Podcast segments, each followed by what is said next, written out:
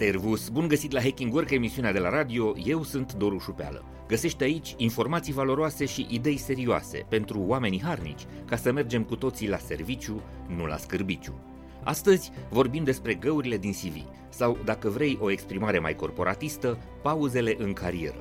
Dacă studiezi CV-urile trimise de cei mai mulți candidați sau profilurile de pe LinkedIn, vei observa că de cele mai multe ori schimbările locurilor de muncă se întâmplă fără pauze între ele – în general, cineva care încheie o colaborare în luna mai a anului va trece în CV că următorul contract a început în luna iunie. Fix în luna iunie, nu mai târziu. Și cei mai mulți dintre noi știm că asta este de cele mai multe ori o informație nu foarte adevărată. Deseori, între un job și următorul, se întâmplă să nu muncim câteva săptămâni, poate chiar câteva luni, fie că nu găsim jobul ideal, fie că nu reușim să-i convingem pe recrutori, fie că ne dorim uneori să luăm o pauză, ni se întâmplă celor mai mulți dintre noi să avem aceste pauze în carieră. Cu toate acestea, atunci când ne scriem CV-urile, preferăm să prelungim cu câteva săptămâni sau luni perioadele lucrate efectiv într-un contract de muncă, pentru a nu lăsa găuri în CV, adică perioade de inactivitate profesională. Decizia aceasta de a ne cosmetiza CV-ul vine de cele mai multe ori din dorința de a întruchipa candidatul perfect, profesionistul valoros, curtat de angajatori, care de cele mai multe ori a făcut tranziții rapide, imediate, de la un job la altul. Credem de multe ori că această continuitate a angajamentelor sugerează recrutorului care studiază CV-ul că noi am fost mereu cei care au decis despărțirea de fostul angajator și nu acesta, fiindcă nu e așa, nu dă bine în CV să recunoști că uneori angajatorul a fost cel care a renunțat la tine. Asta înseamnă că trebuie să-i și explici recrutorului ce s-a întâmplat de a trebui să te desparți de acel job și să recunoști că ai fost o vreme șomer, voluntar sau involuntar. Alteori, dorința aceasta de fluiditate a activităților din CV vine să ascundă perioadele în care am avut probleme personale și nu am lucrat, segmentele de timp în care poate am călătorit, am studiat sau efectiv am lenevit micile intervale sabatice pe care cu toții ni le dorim, dar pe care mulți se străduiesc să le păstreze discret, strict în amintirile personale.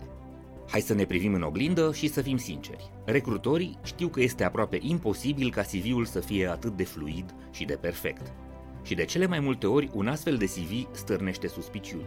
Da, generațiile mai în vârstă, obișnuite să stea zeci de ani într-un post la un singur angajator, privesc cu surprindere și cu dubii CV-urile celor mai tineri, unde contractele de muncă durează doar câțiva ani, uneori doar câteva luni.